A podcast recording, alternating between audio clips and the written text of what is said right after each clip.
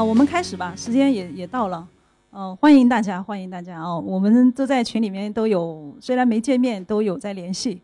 然后大家期盼已久的自由军想见面的那个粉丝的那个心情，昨天晚上在群里面一直在波动啊！居然有男士都说说不出话的，哎呀，我我也是醉了，就说哎呦，怕见到自由军可能话都说不出来。我说你们这个小时候没追星啊，到了这个这大把年纪了开始追星了。但是我真的很理解，我去年就是这种状态，啊，今年的话稍微熟悉一点，看见自由军还稍微淡定一些。但是自由军真的辛苦，这次跑了那么多城市，啊，这一站到了我们深圳，昨天晚上他很晚到的，呃，休息一下，今天早很早又来了。我们呃，我不不介绍自由军了，大家太熟悉了，所以我现在隆重的请出我们的主播自由军。非常高兴下午能有。更多的人来哈，下午呢，第一位分享嘉宾，我是隆重的请到他，然后也要隆重的给大家介绍。这里面有听过《爸爸的饭桌》的人举手。哇，老鹰你放心了 哈，好好好，给老鹰一个掌声吧。嗯，对对对对对对，大家知道老鹰也听过《爸爸的饭桌》，呃，但是我这里面还是要跟大家讲一点，就是说。星辰大海这个板块，我原来就想做。那么呢，是去年在深圳的听友会的第二天，老鹰请我在这个喝早茶的时候，我们正式的来探讨这个事情。所以他也变成星辰大海的第一个主播。就这个事情是他建议我用这种 IP 矩阵的方式来做。但是我原来在上海的时候，跟那个喜马拉雅的于总聊的时候。我也知道这个 IP 矩阵，但是首先要找到合适的人，所以这里面呢，就是说内容的背后都是那个温度，也就是这个人很重要。那你要先找到第一个人，才会有第二个、第三个。那现在已经到了美国厨房，美国厨房已经是视呃这个视频节目了。那这个胡瑞的美国厨房，去年到今年，星辰大海已经形成了它一个完整的 IP 矩阵，方方面面美国教育。女性话题，我我替我太太问一下，美有听过美国闺蜜圈的举手，哇哈哈，都是铁粉。OK，但是呢，这一切都有一个原点，这个原点呢，就是我跟老鹰在去年的一次对话。那次对话呢，其实环境是很嘈杂的，然后这个这个交流起来其实是断断续续哈，因为我们还谈很多其他的话题，但是那次谈完之后就坚定了。我要开辟这个 IP 矩阵，所以呢，今天我们来隆重请出我们的这个星辰大海的推动者，也是第一个星辰大海专辑《爸爸的饭桌》的主播老鹰同学，来，大家欢迎。你是否还会牵挂我？我最亲爱的朋友啊。我决定放下所有，走上去自由的路。这个谢谢啊，这个自由军很很会搞事情啊，因为他跑到美国也闲不下来要搞事情，这是我们七零后这一代这个自我意识觉醒的一个过程。呃，其实坦白讲，我在我第一季的节目里面还调侃过那些所谓的知识分子忙着社交，我是蛮看不上这种事情的，而且我自己呢，现在也在减少社交。所以自由军一开始说听友会要不要来，我说我我不来，因为我我我也觉得我自己，因为我的表达方式可能也不太适合公众表达。其实上午那个主办方的就把我的主题给毙了。那你说我要谈自由，不谈自由主义怎么谈？当然我不会谈自由主义。等你听我讲完了，你才明白我要讲什么，对吧？但是中国现在很时候很多时候没有这种环境，比如说周杰伦哈，如果他生活在中国大陆，可能因为吐字不清就被毙了，你就听不到周杰伦了。那为什么我们想有一个民主的有我不不能讲民主哈，那个呃有一个比较宽松的气氛，才会有创意的东西出来。因为我自己现在做产品，我知道我面对一堆的设计师。给我交上来的东西，我就只告诉他说：“垃圾，你给我滚！”为什么？因为他们的思想被禁锢了。他从小有很多想法，刚刚开始表达的时候，他的父母就告诉他说：“你不行。”他老师说：“这个不靠谱。”任何事情都是从不靠谱开始的。我相信自由军一开始做这个节目的时候，叶子一定跟他讲说，刷碗去不靠谱，你搞什么呢？对吧？我希望这些叶子能看到啊。那呃，回到刚刚我讲的这个事情啊，就是的确是这样。去年我在听自由军在开这个呃这个这个听友见面的时候，其实我心里想，我说这就是一个傻叉，还真把自己当明星了。我说，但是我后来听到呃很多听友的分享，真的分享的非常好。他这个，所以我就突发一个奇想，我说这应该有更多的人出来讲，跟大家分享。我特别希望就是，呃，像比如像胡瑞这样子啊，像呃猴哥这样子啊，在某一个领域就是扎得很深的人出来给大家分享。因为我呢，坦白讲，我除了我自己做的那个呃专业之外，我我每个领域我大概都知道一点。除了这个深圳市的领导名字我讲不上来。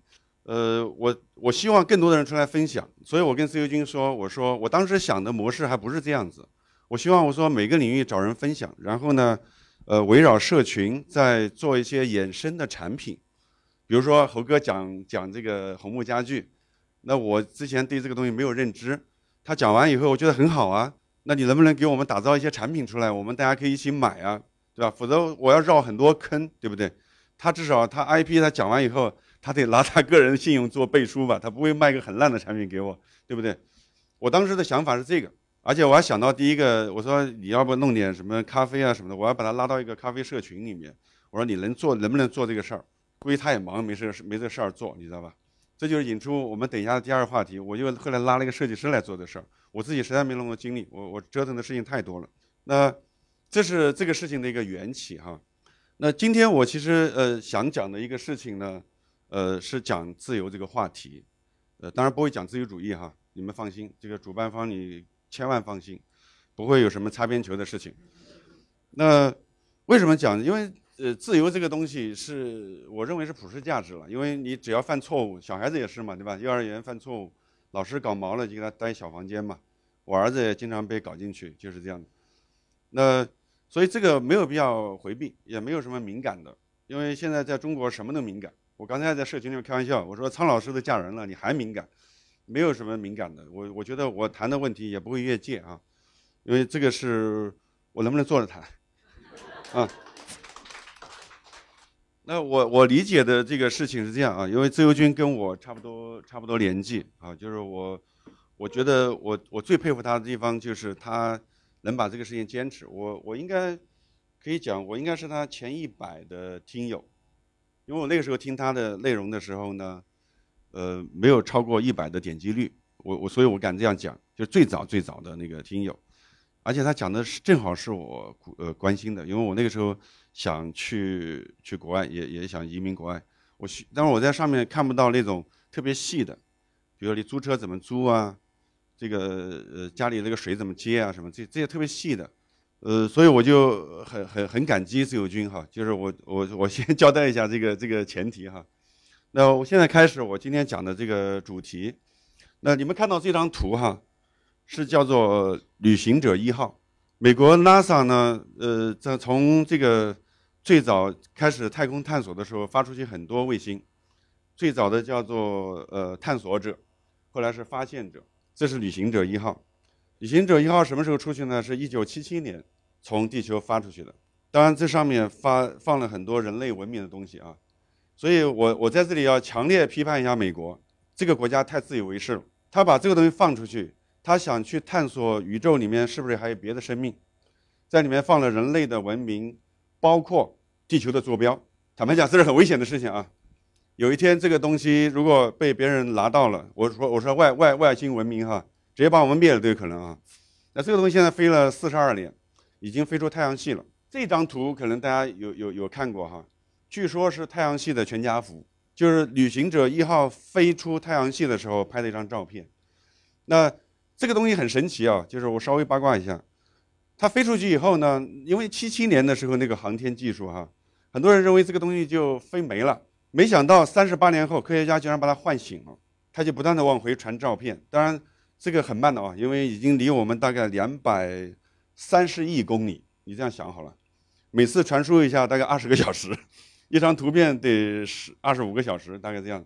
那这张图片据说是这个太阳系的全家福，那它飞出去了。我为什么要用这张图片来开始呢？这个是今天跟我讲的主题有关系的哈。那旅行者一号上面有放了一张唱片，这个唱片里面科学家就放了四个音乐，四个声音吧，我们把它叫不能叫音。第一个是贝多芬的第五交响曲，第二个是扎克贝利的摇滚乐，第三个是这个刚果热带雨林的原始部落的一个女声合唱，第四个是狼的声音。那从大家对这个照片这四首这个四个声音的看法，基本上我们可以看出你是不是真正的一个持自由这个价值观。我把中间那两个字去掉了哈，没有没有碰你们的线哈。你是是不是真的是一个自由者？会非常大的区别。如果你认为贝多芬第五交响曲比狼的叫声牛逼，那我认为你还不算是，因为真正的自由主义者，他是不会这对这个东西是不会有差别的。就是你要尊重别人听交响乐，你要尊，你同时也要尊重别人听听这个叫凤凰传奇，它是一样的音乐。真正的自由是这样子的。我们讲自由的第一个阶段就是这样子的，就不要有差别心去看这个世界，我们要包容。所以胡适先生讲自由即宽容，就是这个道理，对吧？你我相信去到美国的人，呃，第一反应可能是觉得不自由。我去到欧洲也是这样啊，对吧？你会觉得不自由。所以那个是自由的第二个阶段，叫自由即自律嘛，对不对？等一下我要讲自由的第三个阶段，呃，这个跳过去了，这个又太敏感。自由的第三个阶段就是自由军现在在做的事情，也我也是我个人在做的事情，叫做心甘情愿被奴役。什么意思呢？就是当你就是我们老一老一辈的无产阶级革命哈，就是他去争取，像我们国歌就这样写的嘛，起来不要做奴隶的人们，对不对？当你摆脱奴役的时候。你开始喊出第一个口号，就是我要做我自己。现在是不是各种心灵鸡汤都是这样子的？嗯，做自由军也在灌鸡汤，做这个呃喜欢的自己，这是很高的境界。因为大多数人能做到真实的自己就了不起了，对吧？能做到更好的自己，就更好了，对吧？如果像自由军这样能够做到更好的自己，还自己喜欢，这非常不容易的哈。我经常就是处在这种矛盾当中，就是。我要做我喜欢的自己，呃，做做真实的自己，但那个真实的自己可能不喜欢可乐，我觉得喝了不好，但是我忍不住会喝，就会矛盾嘛？那真正的一个自由者是什么？我认为是三句话可以讲清楚，一个是叫 ask for nothing，expect for expect nothing，我英文比较烂哈，depend on nothing，什么意思呢？无所欲，无所待，无所依靠，一个孤独。强大的灵魂才可以称为真正的自由者。为什么这样讲呢？就像这个，这个，这个叫这个呃旅行者一号，他现在已经飞出太阳系，他很孤独，但是他很强大。他一一艘卫星这样飞，飞出银河系，飞出太阳系，然后还能把信息发回来。你你可以想象一下，他现在在离我们两两百三十亿公里之外，就是这么样一个存在。所以，真正的自由是我我的理解就是孤独而强大。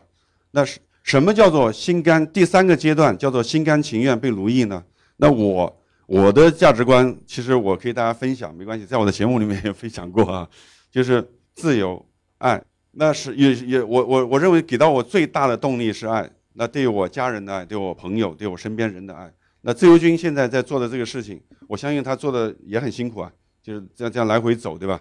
那离开呃那个自己孩子，呃两个月，我我其实对我来说我是很难忍受的，就是跟家人分开两个月，我对我来说是一个巨大的挑战。那他能够做到，说明他认为做这件事情是有价值的。因为当自由到了你你这个第二个阶段，就是你做你自己的时候，你会发现你会发生一个迷茫感。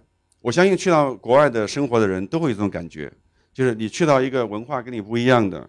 也没有什么亲戚朋友的，然后社交圈突然被缩小，你有大把的时间的时候，你感觉到有一种强烈的孤独感。那当你要突破这个孤独感的时候，就是你要找到你认为有价值、有意义的事情。我相信自由军大概是找到了，我自己也找到了，所以我跟他相对来说，我认为时间不管是时间还是精神生活都是充实的。那这个我认为是自由的第三个阶段。就是要心甘情愿为自己有意义的事情而奋斗，这是我今天 想分享的这个这个主题哈。那我最后用一句这个呃纯粹的，就是真正的自由主义者应该讲你的语言来告诉大家什么叫自由主义，就是我爱你们，但是跟你们没关，是我的事儿。这就是非常典型的自由主义应该表达的方式以及生活态度。好，谢谢，谢谢，谢谢，谢谢。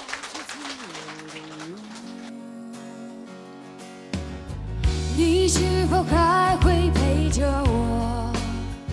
随口说美国的听友大家好，我的新书《平行美利坚》目前已经在。当当网、京东等各大网站均开始正式发售，同时在电子书 Kindle 上也已开始发售。那么这本书是随口说美国的第一本书，也是我个人第一本书。拨开迷雾看美国当下，中美两国恰是两条平行线，只有穿梭其中的人才能看清一切。希望大家支持这本书，现在就可以立刻在网上下单购到这本书。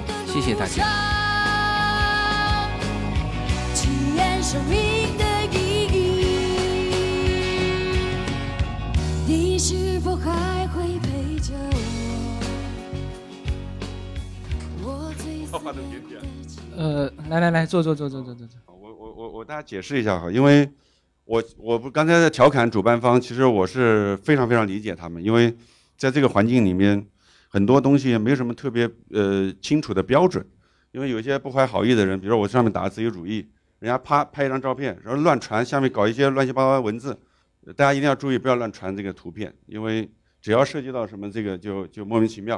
因为我们其实大家听到现场，我们听我节目的人都知道，我其实是非常正能量，非常这个这个这个应该讲有点反美，可能对。等一下我跟孙优军聊，可能我代表中国，他代表美国，我来跟他聊，就呃，我希望大家就是呃。呃，在发图片的时候要稍微注意啊，因为这个社群建立起来不容易。我从某种意义上，我去年跟自由军在开玩笑，我说这个你你这个社群有点敏感，呃，这这个跨境嘛，就是这正好中国跟美国打贸易战，我说那就更敏感了。不过还好，他 hold 得住，我相信他，他 hold 得住。但是但是大家就是发图片那些稍微小心一点，就不要给有关当局产生误会就好了。好，谢谢谢谢。这个，那么。接下来呢，我跟老鹰用这种对谈的形式来，先从深圳开始聊起吧，好吧？因为我们现在人在深圳，我去年到深圳就说过，深圳这个城市是一个最像美国的城市，它是移民城市，是吧？老鹰是怎么看？呃，对我，我去年的时候我在做第一季的时候，有一期讲美国的时候，我当时想的时候，我应该怎么讲？那些人都讲过了。我我要讲一个不一样的，让我女儿能听得懂。我女儿那个时候在做一期这个，我觉得西方的教育非常好，好在哪里呢？它没有标准答案的。他现在讨论的主题，你你你会看到我有时候那个做的那个节目的主题，突然很跳跃的到另外一个主题。接着有时候我是配合我的孩子，他在做那个课题，他会打电话问我，我我们在微信上会讨论。当时他也谈到美国，就是特朗普的一个事情，那他问我，然后我要怎么谈？我说我后来突然想到。我说我拉深圳跟你来谈，对吧？如果你把中国，如果在战国时期，这个中国不就好多国家组成的嘛，对不对？呃，每个地方吃饭也不一样。那这些人都聚在深圳，等于是好多国家的人在深圳。那跟美国其实很像的，深圳这个城市就是非常非常典型的一个移民文化，所以我才说它跟美国很像。深圳呢，它同时也是中国高科技制造制造业基基本上都集中在这一边。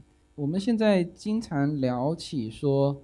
呃，今后比如说中美贸易战啊，这个今后到底是什么情况啊？那么上午我就聊到说，如果你是因为中国是全球贸易的现在叫既得利益者，那么他也应该是希望说去坚持这种原来的这种方式。但但是呢，这个跟现在呃美国的目前这个川普的一个保守主义其实是有有互相去斟酌的地方，是吧？是的，我我我跟大家分稍微分享一点，花一点点时间哈，花大家分享一下我在深圳这些年的一个简单的经历哈。从我的分享的片段里，大家看到这个社会是怎么变迁的哈。那我我第一次来深圳的时候，我下飞机的时候不是在深圳下的，我在广州下飞机。从机场一出来到广州，呃，我不知道在座有没有广州的哈。广州那个时期是非常，我应该可以用混乱来形容，就摩托车没有整治嘛哈。满大街的摩托车像飞一样，然后下车，然后坐那个大巴，就是往这个车站，然后转去深圳。当街抢劫，我从上海过来，上海当时还是比较有秩序的。我我我一出来是在上海，所以哎，我说是拍电影吗？然后我就找了一个摄像机，没有。然后说哥们儿，抢劫这种事情天街上天天都有，骑摩托车这样抢跑你的。好，后来我就从那儿，我就就是人的那个就警警惕性就打开了，你知道哦，原来这个江湖是这样子。我们去了，到了深圳，到深圳我去拜访客户。我到现在都记得那个第一个骗我的，在深圳我第一次到深圳骗我的人那个长相啊，因为我们那个时候呢，在上海就混这种外企嘛，那个薪资水平比一般的要高一些。我在那个振华路，就是华强北那边嘛哈，一个小小小小小小小孩儿，穿个白衬衣，就是戴个眼镜，就一看见大学生那个样子啊，穿一个就是背个包，然后把我拦住说：“哎，哥们儿，就是就是我就是他们深圳这边这边一般开口都叫老板。”老板，我我一个大哥，我是大学刚毕业，我来找工作没找着，我现在没钱吃饭了。哎，我说这简单，我就掏五十块钱给他，我说去吃饭吧，这够你吃饭。我要忙，我说我要忙，我就走了。哎，把我拦住了。他说不行，他这个你给我钱，我就成要饭的，对吧？好歹我也是读书人，对吧？哎，那这小子有骨气啊。他说那我说怎么办？我怎么帮你？他说我一个手机，你把我手机买了。我心想，我我我说我有我有很多手机，我不要多买了一个手机嘛。那个三星那个手机，当时市场价可能大概两千块钱吧。我说我不要你手机，我说你拿着钱吃饭嘛。我就我就我想走，你知道吧他一直缠着我。他说你你我看你面相也是个好人，你一定要帮我。我我最后居然脑子昏到被他说动。他说那我说你要多少钱嘛？他说四百块钱嘛，你知道吧？我其实我跟你讲，我始终骨子里面有那么一点偶像知识分子那种感觉哈。我我我在群里面讲过。我把自由军跟我们这种人定义为偶像知识分子，就偶尔像一个知识分子，对吧？对吧？这个词是我造的啊，以后在别的地方看到你就知道想到我啊。这个词我造，我在网络上造了很多词，以后我要开始收版税了。那我那个偶像知识分子那个劲儿出来了。我说哥们儿，你这个两千块钱的手机，我四百块钱好像有点趁人之危。我就把口袋里的钱包掏出来，我发现里面一共有八百块钱现金，我都给他了。给他完了以后，我把那个手机往包里一丢，我就去忙去了。忙到晚上吃完晚饭，我突然回想起这个事儿了。我把手机拿出来，我看就是想想起这事儿嘛，我自然就把手机拿出来。哎，开不了机。他当时给我看的时候是闪了一下灯的，闪了一下灯，那屏幕是亮一下的，你知道吧？那我就到那个手机店去买那个充电器嘛。结果跑去问人家说：“哥们，你这个是模型机？”不，他这个因为我我在那段时间是做手机的，他这个。他这种拿来骗人的，他就是可以亮一下，他只亮这一下，知道吗？认识你认识完了。有有有人做这个，专门有人做这个，然后全是深圳做的，好像。是啊，所以我那个时候对深圳印象特别好，呃，不不好，特别不好，因为我我你想在上海混混混那个外企的，都是在那种甲 A 级写字楼里面，对吧？别人电脑还没用上，我们用笔记本电脑，对吧？穿衣服在打领带，我们那时候混的时候。不但打领带，还穿一个小马甲，就是那种那种德行，你知道？一到深圳这边，怎么都这个路子？结果后来，那个我去到一个工厂，我们卖芯片啊，去到一个工厂，那个工厂老板跑出来跟我谈，往我面前一坐，我吓一跳，我说：“你们老板呢？”他说：“我就是。”我跟他聊完以后，我说：“我说你到底多大？”他说：“我今年十九岁。”他的工厂那时候一千多人，做电脑主板，他一个初中生。我说：“你怎么做到的？”后来我就知道怎么做的。我出租车打出去一看，超版、超版服务、反向设计服务全都有。就那个时期野蛮生长的那个时期，就是华硕或者谁出一个主板，深圳宝安那边就有人把它抄出来，然后卖给各个工厂，那工厂就玩命的生产，就是这样子。你想，他一个潮州人，十九岁开上千人的工厂，我说你怎么做的？他说我十二岁就出来做生意，当然他也是天分的，天分很好。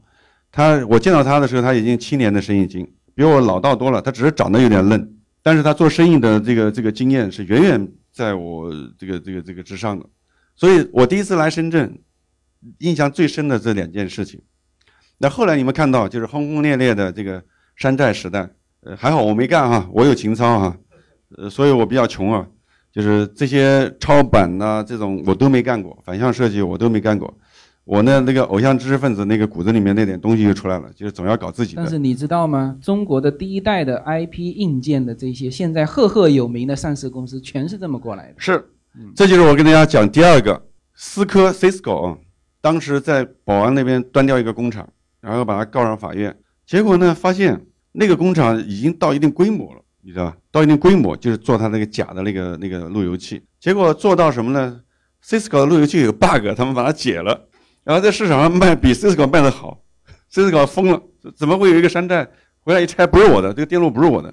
后来就本来就把起诉他嘛，起诉他以后他达成和解，Cisco 把它收购了，就这样的时期啊。我讲这些事情啊，首先这件事情呃不是什么光荣的事情。但是呢，大家也不要觉得，呃，这个这个好像特别丢人哈。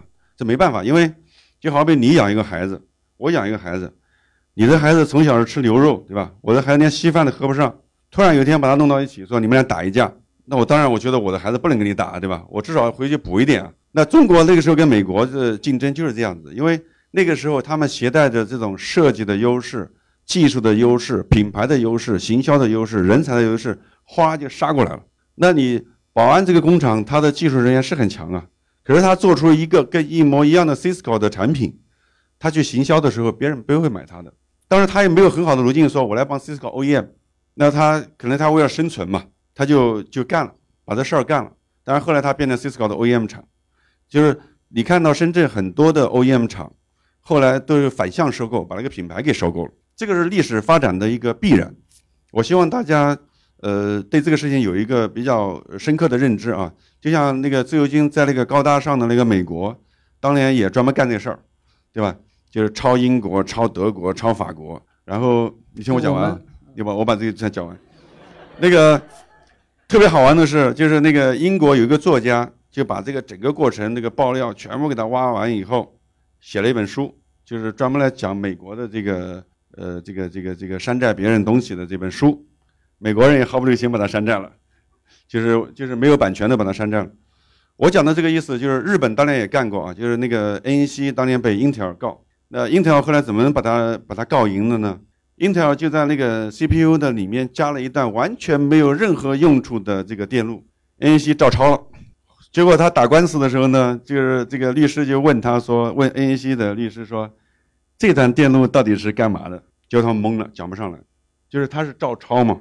所以日本人后来说，呃，模仿加改进，他是付出血的代价的。发现照抄这条路是走不通的，是吧？我讲这一段大概是这个意思啊，就是说深圳经历一个所谓的山寨年代，就是我我也痛恨山寨，因为我后来我自己自主研发产品的时候，我很痛恨山寨，所以我不太喜欢那个模宝，就是这个意思。但是呢，我能理解那个过程，就是在黑暗中摸索的那个过程。但我讲完了，我刚刚把你打断了。你这个转过来的猝不及防，这个他是这样子，就是刚才呃老鹰说到山寨哈，他说到一个历史哈，就是美国当时也抄英国，但是呢，为什么这样的抄袭方法它能够发展？比如说抄袭，那肯定是没有超过那个技术嘛，是不是？那也就是说，英国同样拥有这个技术，美国抄袭也同样拥有这个技术。那为什么美国后来变成了现在的美国，而不是英国？大家有没有思考过这个问题？这个我直接说答案哈，不卖关子，不是，是市场，是市场啊，同学们，因为美国有一个很庞大的国内市场，明白吗？在相同的情况下，它在本土作战，英国的这帮品牌是过来这边异地作战，中国也一样，是不是？因为这个过程，我我自己是创业者，啊，我做过硬件，做过软件，做过运营，啊，所以我对这个这个过程我很很清楚。呃，再往前追溯，就是到我父辈这一代，就是那他当时他们是把这个改革开放最前沿的，呃，这边是叫深圳是叫特，刚才那个叫特区报，是不是？哎，对，我父亲原来在特区办，特区办公室。呃，就是福建省政府的特区办公室，所以就是所有东西都是他们引进进来的，包括第一届的厦门的酒吧贸易洽谈会是在我父亲手上做出来的，那那所以说这些我是很了解这这些过程。我们翻回头去想，现在中国跟美国呢，就是你看哈，我自己原来我我后来曾经管过一家公司，他那家公司呢，其实就是呃怎么说，不是说现在都不是原版照抄。都是各种给你组合一下，是不是？先能替代的部件先替代，呃，先国产化，这叫现在叫国产化。比如说你这台设备拿出来，因为我们都是做极大型的设备，你这台设备拿出来，刚开始百分之三十国产化，就是把这些外壳啊这些这些什么原材料贵的东西先给你来，然后呢慢慢慢慢渗透进去，就最后做到最精密的时候，我们有的东西其实到现在还很难百分之一百国产化，最最重要的一些东西我们还不能国产化，但是这个东西生产是变成是中国的了。所以我们当时最早，我们当时做的一个产品，就是最早大概在九几年的时候，是同样的一个产品卖到国内是一亿人民币。然后呢，到我们开发把它做出来的时候，我们直接卖一百万，一百万我们有百分之七十的毛利，是这那个年代过来的。所以我很清楚这个这个过程。那好，那我们到底有什么优势？说。能够把外国的这些先进的东西打到回去，就是我们不出手做，市场百分之一百是进口品牌；我们一出手做，第二年百分之九十的市场是我们的品牌，老外的品牌只剩下百分之十。我们为什么可以这样？因为这个市场是在中国。大家考虑过这个问题没有？所以今后的中美贸易这个那个的说的再好听，我们要有自己很庞大的国内市场，我们才能够支撑这个底气。你否则你你的产品做的再好，你卖卖美国试试看，它的渠道赚你百分之九十的钱，是不是？因为这个渠道在我们国内，所以我们的这个深圳的山寨是这么过来的，不 care 国内完全不 care 你外面的什么知识产权，我直接做了，直接卖了，政府也支持，地方也支持，是这么来的。呃，自由军刚刚讲到这个地方，我非常赞同，就是这个核心因素是市场。其实，在网络上面你们看到很多。那些二百五的这个所谓的自由的什么知识分子，写的文章就没法看，尤其来右派那些那些混蛋，这个那个腔调就完全站在美国那边，好像我设计这个技术有什么了不起？是是了不起，因为研发需要花钱。可是我们中国人没有牌可以打吗？我们中国人这么大市场，难道不是谈判的筹码吗？你不跟我玩可以啊，你滚啊，对吧？你离开我，你百分之七十的利润在我这里拿走了，对吧？难道？我这不是一张牌吗？对吧？所以你看到，呃，所以这个那个特朗普前一段时间他有个演讲，我看他在讲说中国这些年的发展都是偷他们东西的哈。我看完以后我就乐了，我说这哥们儿大概有点阿尔阿尔阿尔斯什么海默是吧？就是那个老年痴呆，他想多了，他老人家想多了，因为我看到的情况完全不是这样子的。我们是在第一线，中国人是在九九六这种方式在拼命的工作。那中国在全球贡献给美国以及欧盟的这个专利费是最高的。当然，我们有有借鉴的地方，有山寨的地方，这个不回避，很多有。但是我们基本上大公司的投入、研发的投入，你看到华为的投入哈，呃，包括这个 BAT 的这种这种研发的投入是很大的。但这是一个这是一个混这个这是一个高速发展的一个阶段。那所以。呃，美国人觉得好像这个事情全部是偷他们的，这个是他想多了，真的想多了。因为中国有这么大市场，我们学这个市场营销有一个有一个数字哈，就是在一个超过一亿人的市场，它就能产生品牌。日本就很典型的例子嘛哈，日本产生了很多这种家电行业的品牌。那中国有十几亿的人的市场，如果是中国的人均 GDP 到台湾那样子的，那你想想看嘛。它几乎就是美国加日本再加一堆欧盟国家，就这种购买力。那我们在我们这种呃环境里面，呃，会有大量的这种品牌产生，而且一旦这个这个品牌如果有能力把这个市场拿下来，说难听一点，它就横扫全球，它自然而然就变成全球最大的了。嗯，OK，大概是这样啊。这个我要补充一下哈，这个呢现在谢谢两瓶水，OK，呃，谢谢，呃，这个这个我要。要补充一下哈，就是说国内市场，我们都各各做各的，美国做美国自己的市场，中国做自己的市场，这个我们互不干涉了。OK，好，我们现在说到国际贸易，你必然会涉及到一些数字，比如说贸易顺差利差，是吧？那现在的像去年一八年好像是又扩大了，应该现在是利差多少了？四千多个亿吧，是不是？就这个单量的是是我们中国是顺差，也就是说我们中国卖了更多的产品到美国，美国是更少的产品卖到中国啊。而这个时候我们做生意都知道，呃，我我们现在很纯粹哈，不站在国家的立场去讨讨论，就是很很纯粹。写合同的时候谁写在甲方啊？是不是购买者写在甲方，提供服务和产品的人写在乙方，大量的是这样啊。那么这个时候，其实特朗普他现在就是很明确的是什么呢？就是说他觉得他亏了，他亏了，他只有一个办法。所谓的贸易战，其实我都不觉得是叫贸易战，就是他其实是把他的壁垒垒高起来了。就像龙永图说的，因为那一阵子我在我在我在杭州说了一个中美贸易战最艰苦的时候。那个时候的一些事情，那这这个音频大家可以回头，应该会在下周播出。那么那个时候谈判也是最艰苦的时候，因为大国内的情绪是不谈，没什么好谈的。但是我在那时候我们在在身在国外的人想，我说这个观点是不是想反了呀？现在是现在是利差这么多，他如果两边都把壁垒建起来，那谁受的损失会大一点？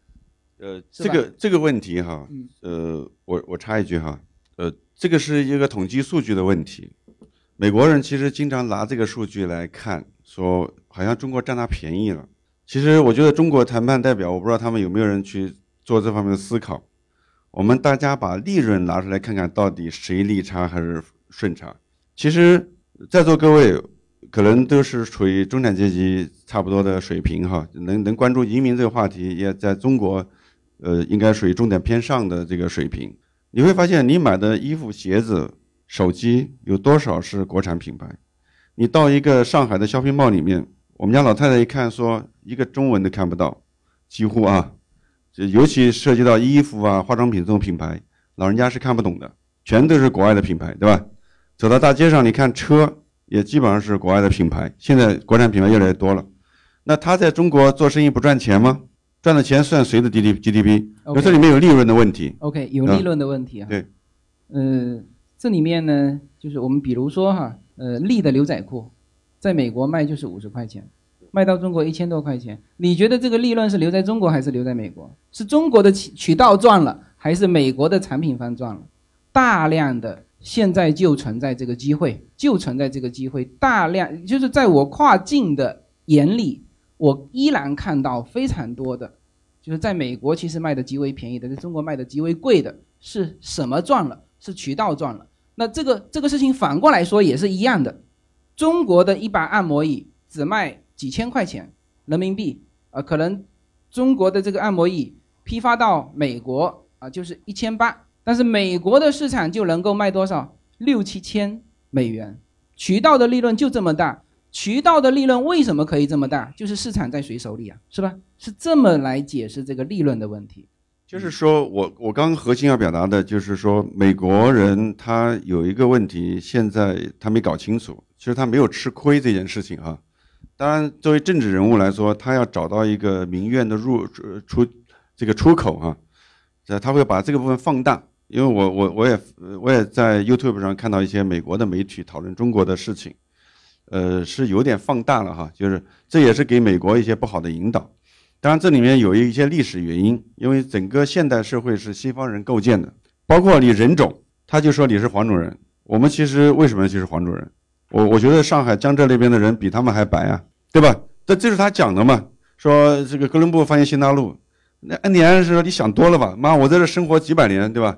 怎么凭你发明发现新大陆？是你过来抢了我们的地方，好吧？对吧？那因为西方人已经习惯了他掌握这个话语权以后的这套说辞，包括整个世界的规则的游戏规则，他已经想好了，你中国人就应该搞点制造，对吧？搞点有污染的东西最好了，或者要么中国人不干，我就让墨西哥人来干，要越南人来干。那你中国人有一天说突然搞二零二五搞五 G 标准了，美国人肯定有个不适应嘛？诶，这个应该是我来干的事儿。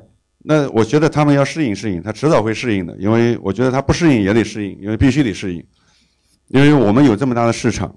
那这是我我我个人对这个事情的看法哈，因为这是必然的一个结果，这个不是你能不能接受的问题。而且我们刚刚回到这个市场的问题，就是你如果一个产品在中国把这个市场做开了，你携带这种品牌、渠道、资金、产能的优势，你杀到任何一个地方。那事实上就是没什么对手，这个就是为什么整个西方世界开始质疑过去他们所相信的自由市场经济跟全球化的一个很重要的原因。那这个结果会带来什么？现在不知道，大家静观其变。就是你看到整个西方世界的这种保守主义都在回归嘛，对吧？就是特朗普恨不得把门关起来，但是我们不是啊，我们到处要在讲说我们要开门做生意，因为的确我们在中间获得好处，对吧？只是现在有一些别的问题，导致这个事情呃有一些不信任，但是我认为这个事情是暂时的，就是开门做生意，将来可能还是大家这个共同的最后达成的协议，这是我个人的看法啊。OK，那个 是不是总觉得我跟你这个呃这个思路不太一样的？呃没有问题，这样子挺好哈。我原来以为我是捧哏的，对 对，OK。那呃，既然聊到这个话题哈，其实这里面有一个有一个全球是以什么样的什么样的状态去发展的问题，就是说一种体系就是叫做全球一体，就世界是平的。当时那本书推出来，那这个就是什么呢？就是各个区域、各个民族发挥他自己的优势，大家形成一个叫一体化。什么叫一体化？一台机器叫一体化，是吧？这个皮带有皮带的功能，这个这个滚轴有滚轴的功能，这叫一体化，是吧？那么，比如说我们在美国会经常看到一个就民族之间的融合和互补的一种情况。那比如说，因为加州蜥蜴很多嘛，我就经常拿那个墨西哥人举例子，就是墨西哥这个民族呢，就很容易和中国这个呃，就是跟华人很紧密的在一起，因为墨西哥人没有什么野心。就是为什么说华人在外面就经常不团结，说这个会烦着，比如说做装修的，就现在师傅不敢带徒弟了，他只学三个月，他立刻就出去另起炉灶啊。为什么开餐厅的老板必须盯在餐厅里面？我说的是美国哈，因为你一离开这个餐厅就是别人的了，所有的利润都是别人的。你你你讲您您您讲到这个地方，我就特别有有有有感触哈，就是回到我们今天刚才讲的那个主题，自由。其实自由会带来混乱。我讲这个大家可能听着不舒服哈。很多人说在中国谈那个什么什么主哈，我们那个敏感词我们不谈，就台湾在弄的那个东西。那其实我在我的节目里面经常讲的一个内容，包括在社群里面跟我跟我们很多听友有时候会思想上有碰撞啊。在中国这么多年是大家都在思考一个问题：怎么避免最不要更坏？那很多我认为很多那些脑子不太清楚的人，他是先假想一个更好或者一个完美的模型，然后说抱怨当下的不好。包括夫妻关系也是一样嘛，对吧？你先不要把你老公想得太好，你也不要把你老婆想得太好。如果你按照这个模型套过去，发现妈的上当了，你一定会是这样子嘛。我们现实当中也是这样子，就是理想的社会就是孔子描述的，就是对吧？各安其位，该干嘛干嘛。因为你的社会身份，你的这个角色是你周围的人定义你的。你刚刚讲的这个中国的工人，他学一学，他不想帮你干，他要自另起炉灶。一个自由的人，他就是这样子的，他他是这个这个这个不是我讲的重点，嗯就这个是我们中国的特色，就是你会的我全会啊。但是呢，我们如果在完全是在中文世界去思考这个问题的话，就很容易就是就陷入到这个圈子里面去思考。但是你要知道，这个世界还有其他的种族。那么像墨西哥人可以和中国人非常好的共处，他白天高高兴兴的在中国人的公司上班，赚了钱，晚上高高兴兴的把这个钱啊，呃，睡在中国人提供的这个房子里，把这个钱变成房租，又交给到这个白天的这个中国老板，它是一个非常好的两种生态的结合。黑人也是不同的，那么华人很很像犹太人，那我告诉你哈，墨西哥人有一天也会觉醒的，黑人也会有一天会觉醒的，这个是必然的结果哈。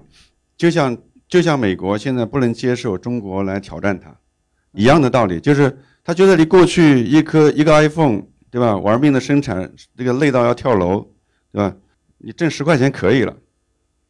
可是有一天中国人说，我我不想挣这么多，我要做自己的品牌了，比如说像华为啊、OPPO、vivo。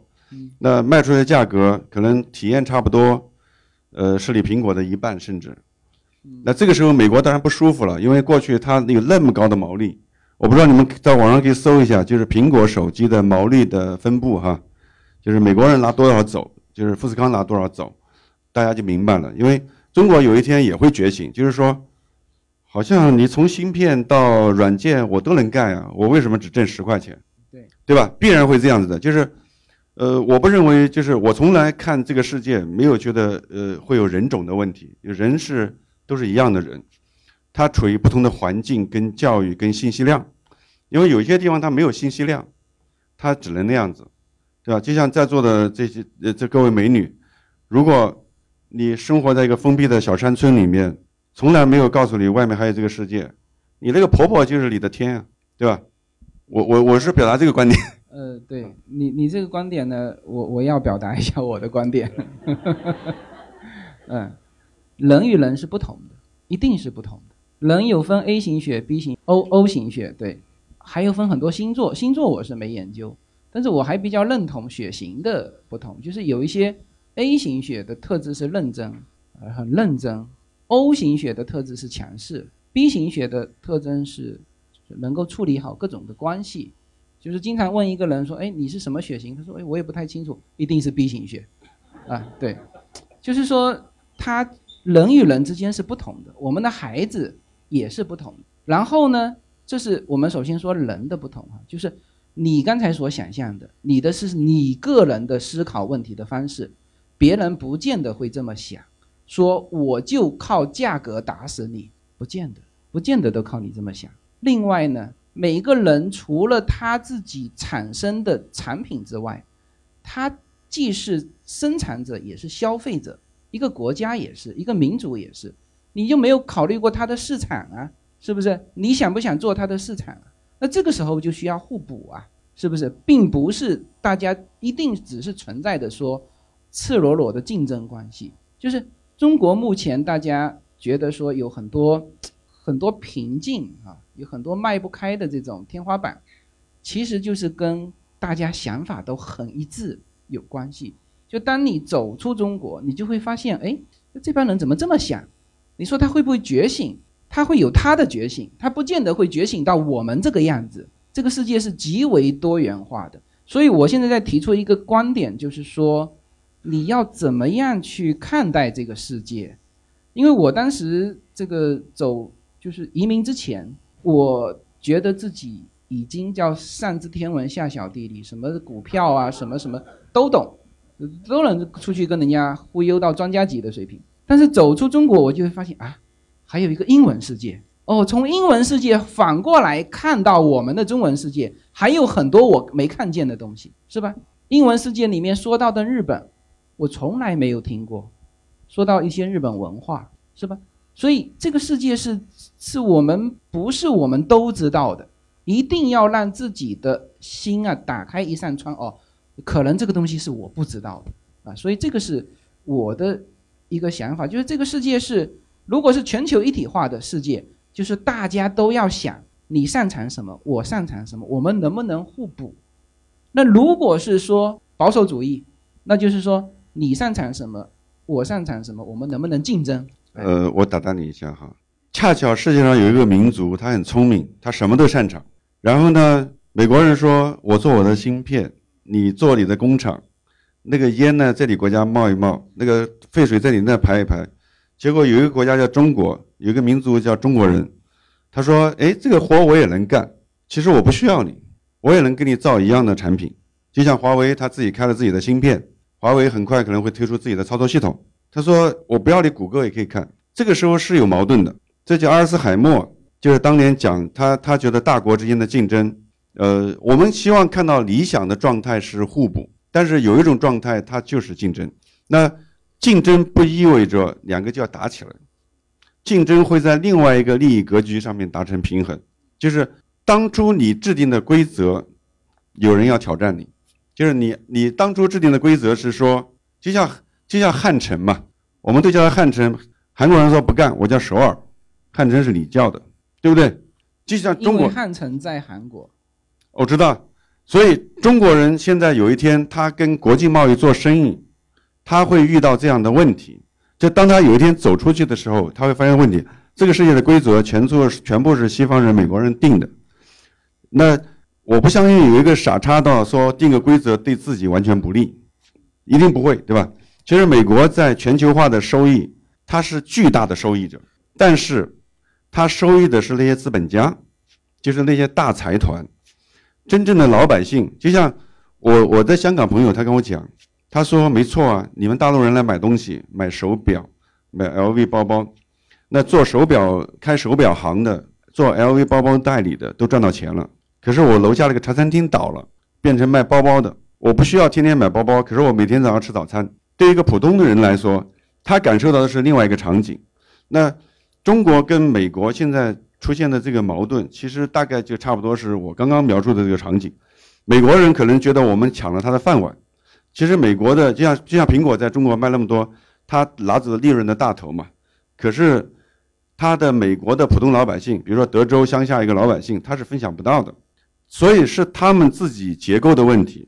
我认为这个他把这个问题现在很大一部分，我看到美国的媒体的讨论是这样的啊，很大一部分把它转嫁给中国。我认为他们也是在混淆视听，就是有有因为西方的媒体，你们觉得他好像是相对比较呃言论自由，我跟你讲，这是一个非常大的误区。我这样跟你讲，美国的几大媒体财团基本上掌握犹太人手上，那你认为犹太人会很客观的去报告阿拉伯世界吗？那你认为你现在对阿拉伯裔的？这个这个这个是阿拉伯世界的某一些偏见，没有受美国的媒体的影响、好莱坞电影的影响吗？我认为一定是有的。所以这个是一个重新，就是这个我我自己没有看到哈。今今天中午我们在聊这个事情，因为现在呃整个世我们现在话题讲有点大哈，就整个世界的这个格局现在是三千年，应该讲五千年未有之大变局，尤其到五 G 时代以后。那我我我至少目前看，我没有看到人类拿出一个什么好的解决方案。那像那个赫拉利在《未来简史》里面，他有在做一些探索，包括人工智能以后、基因技术以后、基因剪辑技术，等于掌握了上帝的那一把剪刀，这个物种会变成什么样都不知道了。那这样的未来这么大一个挑战，我认为这两个国家如果还要死磕，那是大不幸啊。那当然有一点我是乐观的，如果真死磕，一定是中国赢，美国门儿都没有。这个政治正确吗？这个政治非常正确啊，对。所以我刚刚讲的这个部分，就是回到刚才那个主题，就是呃，这个一个穷小子现在，过去他帮你开车拉门，有一天这个穷小子赚到钱了，他也想穿西装，他也想跟你戴一样的手表，甚至他还抢了你的座位，你有没有这个能力包容他？这就看美国的态度。那美国现在看上去像一个很小家子气的一个国家嘛，啊，他恨不得把门要关起来，他恨不得要在在在这个墨西哥那边筑一筑一面墙啊，这这这么低级的事情他都要干。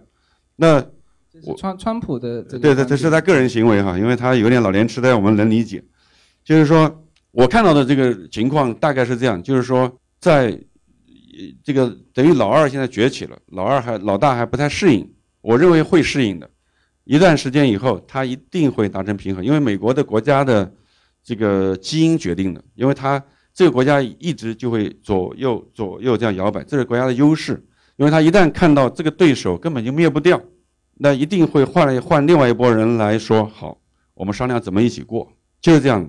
我的我的理解是这样的啊。呃，总体来说，美国它的国内呢，它是一个，它是很多元的，很多思想都很多元。行为呃文化，包括现在的这个民主党和共和党，那其实共和党里面也分，那么包括在对中国的这个态度上，也是各种的这个思想交错在一起，因为他们本身是对于自己所制定的全球贸易的，就是全球这个一体化的这个体系的一种质疑，他觉得亏了，啊对，所以我上午才回答那位听友的观点，就是说。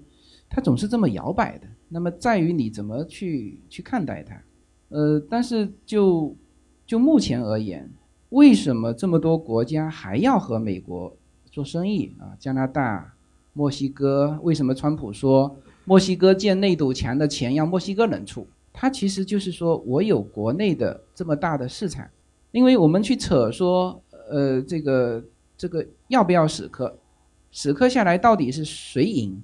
我觉得这个不太重要，你就现实的看现在，谁想赚谁的钱，是吧？那么在目前的情况之下，那美国的市场、国内的市场还是要比我们大，所以说我是觉得中国接下去的这个我们自己原来是三驾马车嘛，是不是？这个出口是一大块呀，我们原来的出口是一大块，出口一旦把你掐掉的话。你会是一个什么样的局面？我不敢想象，是不是？那么如果说我们自己培养起一个巨大的内需市场，原来内需是一直没有启动的，是吧？建设出口内需三驾马车，那是内需。实际上，美国是一直靠着它自己很庞大的一个内需支撑它的这个全球的，就是是它支撑全球话语权的一部分。所以这个是我们应该去从美国的这个整个它的这种状态去看，说我们今后中国如果说，因为现在国内市场没人跟你就中国很像犹太人，就是你刚才说到说呃世界上有有这么一个民族啊，他什么都会，然后什么都做得进，我我还在想你应该是说犹太人，后来你说的是华人啊，也也行，就是你大家有没有发现全球这么多国家？都有中国商人的身影，但是只有一个国家没有，哪里呀？以色列，以色列没有中国商人的身影，你有没有发现？你坐不进去，不是你什么都行，明白吗？以色列没有，那么以那么这个你就可以去理解说，我们到底是就是我们我们要有自信啊，我们要有自信，同时呢，我们也要去学习说，我们到底欠缺在哪里？呃，我比较。就是我我始终是这么认可的，一个人不可以没有自信，呃，但是呢，一个人也不可以太自大啊。每个人都会在自信跟自大之间会会徘徊，那这这个是在于什么？在于你的视野和你认识这个世界的认知能力，啊，这个是我觉得可能我们随口说美国也是能够给带大家带来一些思考，啊，就是给大家告诉大家一些。我看到的东西，然后呢，自然会引发大家的一些思考。嗯，您您讲的非常对哈，就是说，呃，就小到个人，大到国家，要深刻的先认识自己啊。就是老子讲“知人者智，知己者明”，就是你要知道自己有半斤八两，大概知道自己的呃水平。但是对于国家来说，它有一个国家意志，或者说叫做国家理想嘛。那在这个往前奔的这个过程当中，假设哈。假设美国人把谈判底线是设定在说你要放弃二零二五，那你觉得还能谈得成吗？他一定是谈不成的。这不是自大跟不自大的问题，就大家都要看底线是多少。就像夫妻双方为什么会有那么多婚姻这个失败？呃，这北上广深现在据说已经超过百分之四十五了，那就是因为彼此包容到某一个限度的时候，他就超出了那个红线的时候。他就不能再让步了。那国与国之间也是一样。我认为说，当然现在所有的知识分子都说，美国假设采取这些措施的时候，中国会怎么办？我可以肯定的告诉你，中国也没什么办法，会非常非常痛苦。但是那个痛苦也没有超过以前那个五十年代、六十年代那个痛苦，对吧？因为中国还有欧盟、还有日本、还有这些国家，当然美国可以联合他们。但是呢，你回到你刚才那个逻辑。就是说，我有市场，就像欧盟现在它的步调跟美国是不太一样的，当然现在还没有上升到绝对的政治的这个封锁啊，所以我们为什么乐观？就是中国，你看现在的这些处理，我们作为一个旁观者来说，我觉得处处理还是蛮聪明的。这些操盘的人其实都比我们聪明，我们很多时候这些有一些这个呃呃底下的人在这瞎评论。其实没有掌握任何信息，在那瞎评论。那这些真正在操盘的人，其实他你看到的问题，他早看到了，因为他信息量比你大，他脑子也比你聪明。很多本身在国外就有很深的渊源，我认为他们的处理也没有问题。因为这个里面大家就彼此最后是谈国家意志，就是看你是不是够坚定，就跟当年古巴危机一样。如果肯尼迪是哎是肯尼迪吧？我没记错。对，是肯尼迪。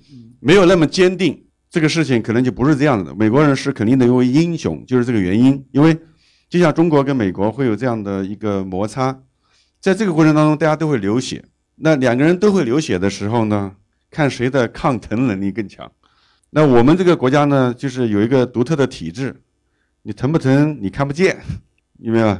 美国人不一样，他疼了他就上街了，呃，所以呢，这就是这个我国人，我国哦，我就我就我这个这个一说话就是很多敏感词不能说，我就很痛苦。就是包括我，因为我们操盘的人嘛，我还是用操盘这个人，就是他们很清楚这个对方的底牌，包括。甚至于对对方的一些渗透啊，去影响他的国家的这个一些决策啊，就这个道理。所以我的整体是非常乐观的，就是大家吵一吵闹一闹，在另外一个平平台上面达成平衡，继续往前走。总体来说我是认可那个老鹰的这个最后的这个评价哈，因为我也是乐观的，因为我但是我的这个乐观还是落到民族性来说，就是中国这个。呃，中国这个国家和美国这个国家，其实它是呃有很大的互补性，所以呢，这个无论领导人怎么变化，但是这个它的巨大的这个这个经济上的互补性以及能力上的互补性是在这里的。那么就是这个观点，我们基本上就收尾就收在这里哈。那最后我补充一点哈，很多东西我们认为的，其实事实不是那样。比如说刚才老鹰说到的。这个肯尼迪的这件事情，我专门这个讲了一期节目，我在节目里面很清楚的说了，到底最后是谁赢了，是吧？哎，对，苏联达成了他的意图，而美国没有啊，但是美国可以宣传成有嘛，是不是？哎，对，这个是我提醒大家的，就是说所有东西都要有自己，最后你要把所有的信息完整的收集在一起，呃，才能够看到这个真正的事情。啊，看到这个叫做迷雾一般的世界，好吧？那么我们我我也补充一点哈，因为因为您刚刚讲到那个肯尼迪那个事情啊，就是我我其实核心表达的是说，呃，有一种东西叫做勇气，这个东西是非常非常宝贵的，就是当年呃日本侵略中国的时候也是这样子的，就有一帮知识分子就恨不得投降嘛，有人就真的这么干了嘛，汪精卫嘛，对吧？当然。选择抗争下去的人，他并也没有预测到说有一天苏联会介入，美国会介入，对吧？如果苏联没有介入，美国没有介入，中国可能真的成为亡国奴。那些文人的看法是对的，因为以中国的实力，那个时候打不过日本，对吧？但是人的本质存在，就是这个，就是我回到最初的那个话题，就是什么是自由？当你在讲一个自由的时候，你要先搞清楚你是谁，你怎么谈自由嘛？你的个体是谁？那你要搞清楚你个体的问题，就是回到西方哲学到现在的讨论的问题，叫存在的问题，对吧？毕加索在画画那幅画，画他那个牛的时候，他每画一笔，他也想说，如果我这一笔不画，这还能叫流吗？然后他就不断做减法，减到最后就画一个特别抽象的流出来。那我把这个问题引申到你个人，那我用我自己举例啊，不用你举例哈。假设我老鹰掉了一只胳膊，我还是不是老鹰？你们会认为说是啊，对不对？那我们继续做减法，再掉掉一个，再掉掉腿，再掉掉掉到这个只剩这儿，还是不是老鹰？就是我有营养液能活啊，就是就我的碳基生命全部是碳基生命，还能活，对不对？还是不是老鹰？还是？那我们再把思想推到极限，我把那个脑脑细胞拿出来，放到一个营养液里面，它一样能说话，就像史蒂夫霍金一样嘛，只有两个手指头，你认为他是不是史蒂夫霍金？他是。如果谷歌有一天把你的意识上传了，变成一台机器，它跟能跟你交流说话，它是不是老鹰？还是？这说明什么？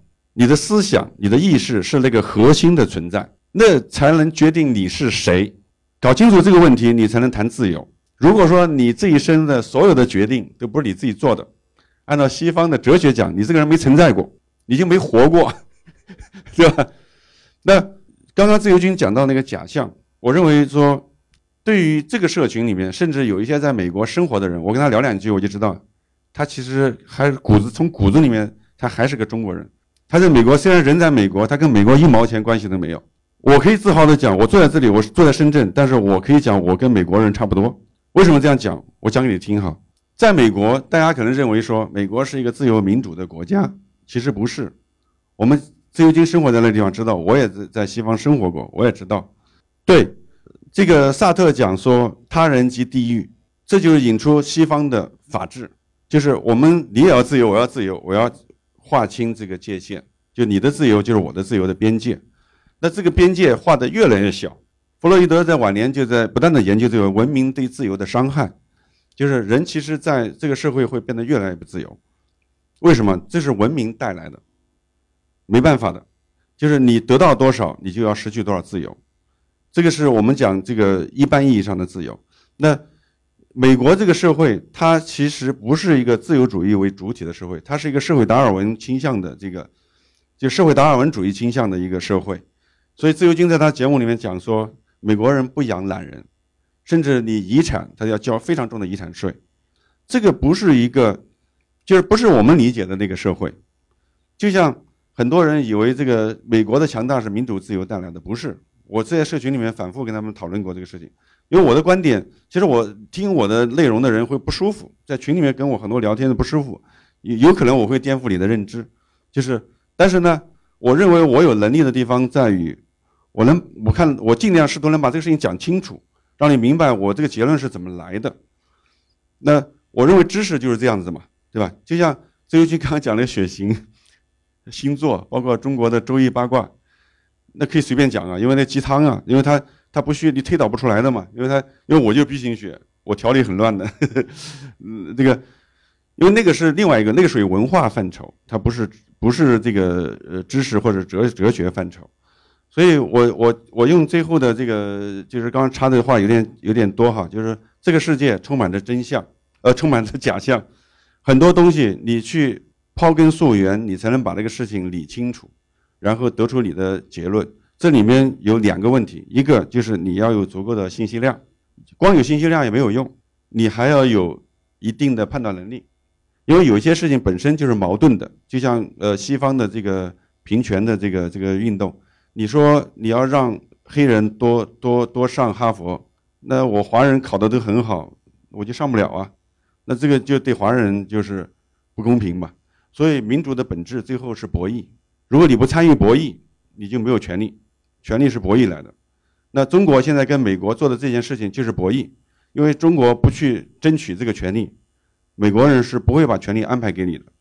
这就是我核心结论，就是不怕有争论，你只要有公开的博弈，没关系，大家来谈，谈到某一个平衡，大家再继续往前走。其实国家跟国家之间，以及个人跟个人之间也也是一样的，就是说人性本善和人性本恶，我是认可那个人性本恶的理论的，就是说它最后都是一个制衡，啊，都是一个制衡。法律，我们经常说，很多中国人到美国，首先第一个说的就是要遵守美国法律嘛，是不是？可能因为他的法律是很明确的，呃，什么能做，什么不能做，就比那些不明确的要好。这个首先一个哈。然后另外就是它的法律是怎么来的？你你你如果去理解这个法律的时候，你要去理解它的这个法律怎么来的。所以这就是为什么华人要在美国去参政，他只有参与了这个东西，你才能够去制定这个，去制衡整个行为的一个基本的一个法律。那你如果不参与，那你就你就丧失了这个今后这个规则的一个一个能力。啊，所以这个就是。美国的法律，我们在这个西雅图的这个群主知道，他就是经常去参与这个，呃，一些关于教育啊这些的立法，所以说他在这一块上非常有有很强烈的这种参与意识，所以我很希望在星辰大海，他的这个行止游心的第二期，他是准备讲这个公民意识，我很希望他能够讲出来，好吧？那么时间关系，我们的对谈就先到这里。好，谢谢大家。好，谢谢，谢谢，谢谢，谢谢，谢谢。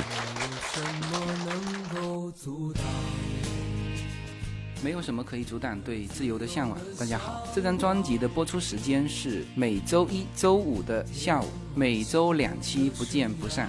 现在大家除了收听我的音频节目之外，还可以加入我的微信公众号，公众号的名字是无限空间，这是一个跨越中美的自由连接的社群。大家可以通过这个公众号找到您所在的城市或者是您喜欢的微信群，加入随口说美国的社群。同时，也在这个公众号里面啊，已经建成了随口说美国的 IP 矩阵，名字叫做星辰大海。在这里面呢，大家。家可以听到更多的跨境主播为您分享的更多的跨境内容。当然，您如果希望随时能够追踪到随口说美国的各类信息，您还可以登录新浪微博、今日头条、抖音去搜寻“随口说美国”。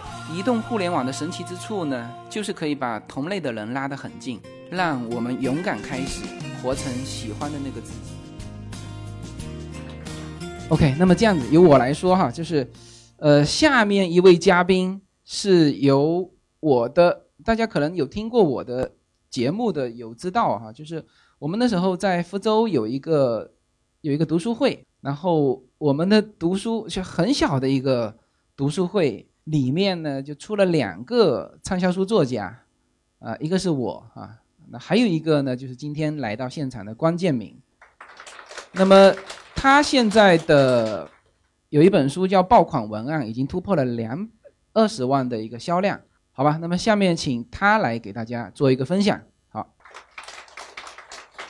呃，我我做一下啊，这昨天打羽毛球好累，呃，就分享大概呃十五分钟时间吧，呃，讲一讲就是你们想听关于 IP 创业赚钱这些事情吗？有兴趣吗？有有兴趣我就多讲一点，有兴趣的举个手我看一下，好吧？啊，好好，谢谢谢谢。深圳的深圳的同学还是比较喜欢听赚钱的东西啊。呃，我跟我跟这个这个吴宪军认识啊，是在是在这个福州的一个咖啡馆。呃，然后那个时候我们两个呃都有一些都有一些职，应该都有一些主业吧。然后呃，业余时间开始做自己的 IP，然后都成为畅销书的作家。我觉得也很巧，因为那个咖啡馆可能像这样的咖啡馆全中国有很多。嗯，然后我先讲一下，就是我们。就是像像我或者他成为 IP，对于这个社会的好处啊，我觉得就是赚钱。呃，这个这个话题可能大家会觉得没有那么深刻哈。我跟大家讲一下我我对赚钱这个事情的一个巨大的改变。嗯，就是我原来在福建的时候，一个月的工资大家猜一下有多少钱？就是我在我在同龄人当中，大概三十岁左右，我出来吃饭，那大家会同学聚会嘛，会聊聊自己一个月赚多少钱嘛？讲完以后，我觉得我还挺挺厉害的，在福建两千两千怎么会厉害？三十岁的男人赚两千块钱，两万，很接近了。我那时候赚两万五，在在福建，大家理解福建是一个福建福州是一个二三线城市嘛，然后一个月收入两万五千块钱，在一个牙科医院做这个营销，我那时候觉得我挺厉害的。然后因为跟同学吃饭，我觉得我收入还挺高的。然后那个时候心里面有一点沾沾自喜，觉得你看我还可以吧？你看是吧？小时候虽然混不过你们，啊，但毕业以后还行吧？两万五啊，还可以啊。但很快就是。呃，老天爷就给我上了一课，上了一个什么课呢？就有一天我回到家，我发现我有一个家人欠了六十万。二零一五年股灾，大家记得吗？我有一个我有一个家人，非常至亲的一个家人，这个借了八十万炒股票，最后只有二十万了，所以他欠了六十万的外债。那么这个债要由我来还，因为他已经没有积蓄了。我母亲是一个非常普通的退休工人，呃，我爱人也没有太高的收入。那我那个时候大概存了有十二万，那我还有四十八万的缺口啊，所以就是如果我还不了的话，其实也没什么哈，把我家房子卖了，然后我们就去外面租嘛。但是这个家族会没落掉，大家可以理解吗？就会感觉到这个家族很落败，就是我们的房子要变卖掉，然后去还那个债，然后我们要去外面去租房子，然后那个时候才体会到一个男人，就是一个三十三十一二岁吧，就感到一种无力感。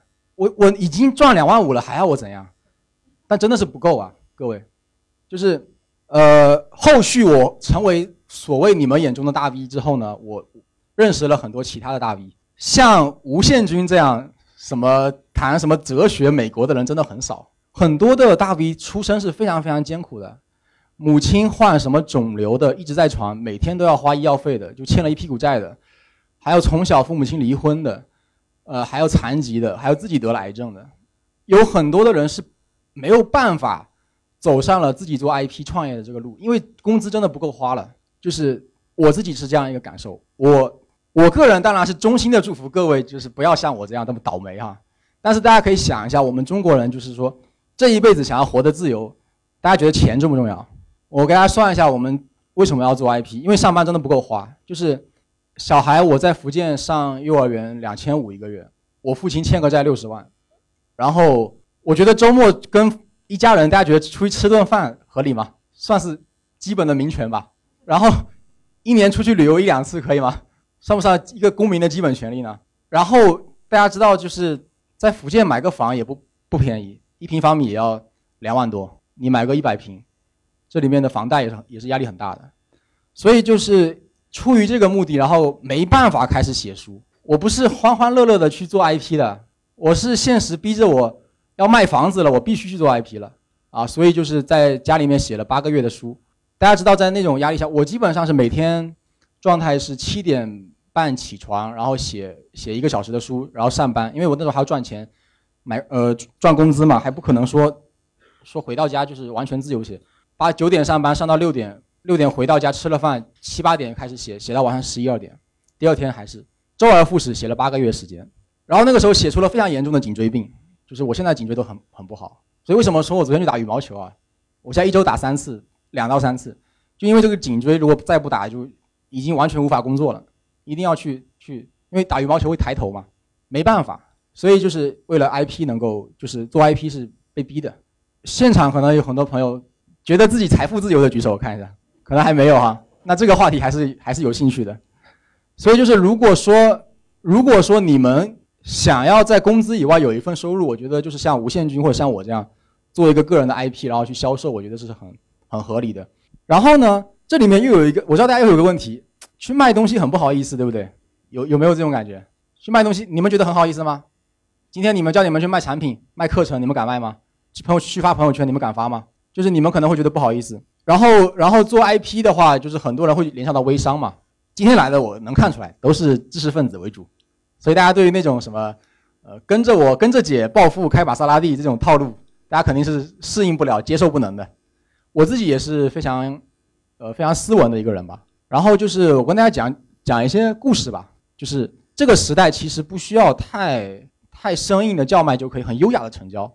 我举个例子啊，我自己就是做 IP 的，然后我就是教别人怎么发朋友圈，然后成交顾客嘛。我做这个课程六九九。六九九，然后我一期能够收五百个人嘛？大家算一下，我我这一期能赚多少钱嘛？然后呃，我们我的社群里面有一个武汉的学员叫小厨，他儿子生下来两斤半，儿子生下来两斤半，大家理解吗？早产儿，早产儿是非常可怕的啊。但他因为为了调理调理这个早产儿，他就学会了做那个柠檬膏、枇杷膏那种膏剂。你们你们知道那种膏剂吗？黏黏的，然后就熬的，就枇杷熬什么东西，呃，川贝什么什么膏那个。那可以治疗咳嗽的，他现在就卖这个膏啊，自己家熬的这个膏，一个月大概利润是五万到六万。呃，去年买了一辆红色的特斯拉，然后还有更普通的就是一个白领，他原来在在内地湖南做工厂管理的，就管工人，类似富士康那样的工厂。然后他业余时间很喜欢读书，他就卖很多课程，比如说他分销我的课，我的课一百块钱分销，比如说分销一单他挣三十，大家猜一下他做半年以后他这个副业收入多少？一个工厂的管理者做了半年，一个月能挣一万二，所以就是有大量的人在，我在这个利用自己做 IP 成交。你看，我是所谓的朋友圈成交专家嘛，还有做这个柠檬膏专家、卖课程专家。你看他们朋友圈，他们一点都不 low，就是在分享怎么样治疗孩子的咳嗽的问题，怎么样熬柠檬膏，然后呢，怎么样去这个课他们学了什么收获，推荐你来学一下啊。还有很多卖什么卖什么小白鞋的也有。就是我今天穿这个纯白的这个小白鞋嘛，小白鞋大家都知道吧，一两百块钱一双的，就它有的鞋挺好穿的，而且质量还不错，就卖小白鞋的，一个月也能挣几万块钱。还有帮别人写文案的，比如说你们企业有没有，你们有没有做企业的，创业的举举个手啊，谢谢。创业的机构你会发现推广是不是很重要？推广的时候你觉得产品很好，但是文案也很重要，所以他们就帮你写文案，收你一篇一篇文案收你五千块钱，那很多创业者就会给。这样子大概一个月挣三万以上的也不少，所以就是现在已经进入了一个 IP 的一个时代。就是，呃，前一段时间我在得道上听一个数据，就是美国的自由职业者的比例是很高的，我忘了是不是，我听到的是百分之五十哈，我不知道有没有这个数据有没有错，反正它的比例是比中国高很多的。我相信，就是中国未来也会陆续的会走上这个路路线吧。呃，我觉得，但我最后想讲一个点，就是呃，如果你想做 IP 的话，怎么样能成功啊？有一个最大的误区，就是为了钱，为了挣钱去做 IP。我是因为为了挣钱去做了 IP，但是我发现这个能让你让你挣第一波钱，但是如果你想要持续的越挣越多，你就不不能抱有这种挣钱的目的。你要抱有这种服务大家的心态啊。这个可能说起来大家会觉得有点像什么心灵鸡汤哈，但是一旦你开始创业的时候，你会发现，呃，这个这个话是真的是这样子，就是如果你只为了挣钱去做一个事情，当你挣到一百万或者五十万的时候，你就会说，哎，我可以去旅游了，我可以休息了，或者我我可以产品做的烂一点，我服务做差一点。这些东西，你的偷懒懈怠，你的这些偷工减料，顾客全部能看得一清二楚，然后你的企业就开始衰败了。这个是大量的企业为了挣钱，然后挣到第一波五十万、一百万或者一千万，满意了，然后就开始倒往下走了。就是为了挣钱去做一个 IP 或者做一个企业是非常不长久的，而且这个过程你会很痛苦，因为创业不是一帆风顺的，呃，不会每天都在进账，有的时候还是会很波折的。所以我觉得，呃，我今天来到这个场合，我觉得。呃，无限军包括很多小伙伴，他们是真正的是想去探索这个世界，然后去理解美国的文化，或者是学习呃其他民族的智慧。他们是就是我在咖啡馆认识他的时候，他还他还没有靠这个挣钱，他已经是对这个很有热情了。他想要把这个东西真正的分享给大家。直到今天，我看到他还是非常有激情。这个是一个对的状态，就是他始终是想传递传递那个知识，赚钱是次要的。他这个状态能够让他一直在一个非常健康的轨道上在增长，然后我是经过了半年的创业才领悟到这一点。那现在我也是一个，我讲感觉我每天很快乐，每天有很多顾顾客会给我发这个感谢信，说，哎，因为你的课程，我最近成交了多少钱？因为你的课程，我涨了几个粉丝。然后我每天做课程做服务，我也不会去想赚多少钱，我就想怎么把这个课做得更好，怎么把服务做得更好，更多的鼓励别人。然后我觉得今天来这个场合，我们的这种价值观是非常一致的。我也希望把这些小小的东西，这个分享给大家。希望每一个人都能够有自己的一个美好的 IP，在江湖上面呢也很有影响力，最后呢实现真正的自由。谢谢。是想去未来的路，不要像梦一样像天空一样坚强。在这曲折蜿蜒的路上，体验生命的意义。我要像梦一样自由，像大地一样宽容。在这艰辛帮助的路上，